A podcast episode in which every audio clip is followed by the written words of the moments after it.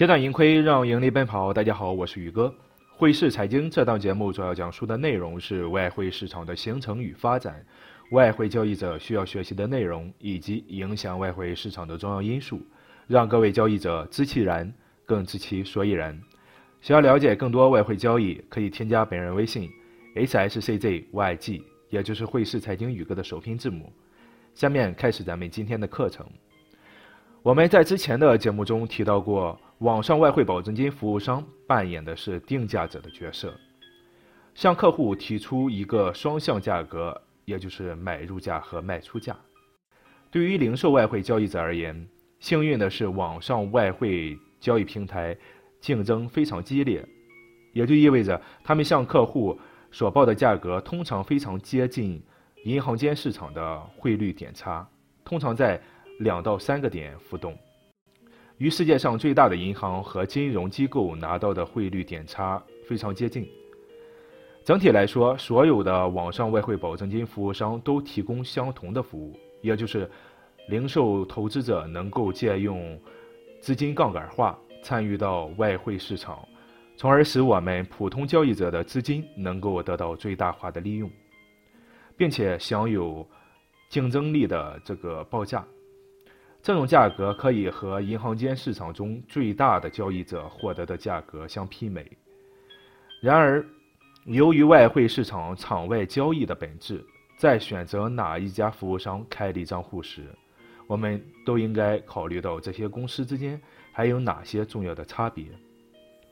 就比如说定价模式、外汇保证金、服务商的规模和交易支持、保证金和杠杆。还有监管环境等等一些差别。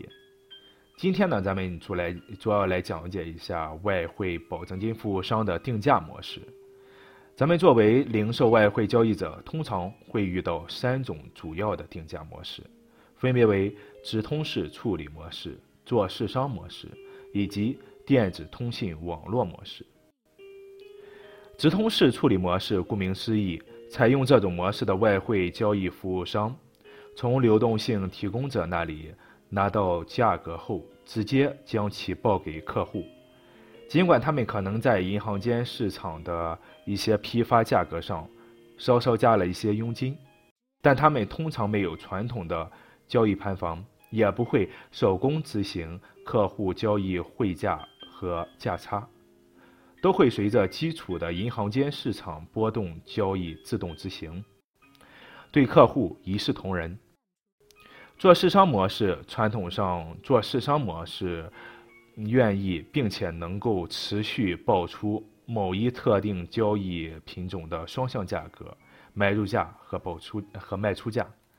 尽管做市商的价格来源于基础市场，但它不必将所有客户的交易流入基础市场冲抵，这样它能够向市场提供额外的流动性。做市商通常有一个交易盘房，管理因客户开立头寸而产生的风险。电子通信网络模式，通常来说，使用电子通信网络模式的外汇交易服务商是一个市场提供者，在这个市场里面会有多个流动性提供者，银行、做市商和交易者提供相互竞争的买入价和卖出价，通过在价差上。加价额外收取利润不同，电子通信网络服务商通常是向接受这种服务的群体收取手续费。每个电子通信网络服务商的费用收取方式各有不同，尽管他们的载浮价差看起来很有吸引力，但交易者通常要进行交易大量的这个交易才能够体现价差的。益处，否则难以抵消所支付的佣金。就这三种服务商而言，我个人是比较支持普通交易者选择第一类，也就是直通式处理模式的服务商。本身我也是一直在这种呃平台进行交易，不只是因为单子会直接流入国际银行间市场，相对于其他两种，它的交易成本会相对低一些。更为重要的是，对于我们普通交易者而言，更为公平一些。各位对于今天讲的这些有疑问，或是想要选择一个交易成本低并且适合咱们普通交易者的平台，都可以添加本人微信 h s c z y g，也就是汇市财经宇哥的首拼字母。今天咱们就讲这些，感谢各位的收听，下期节目再见。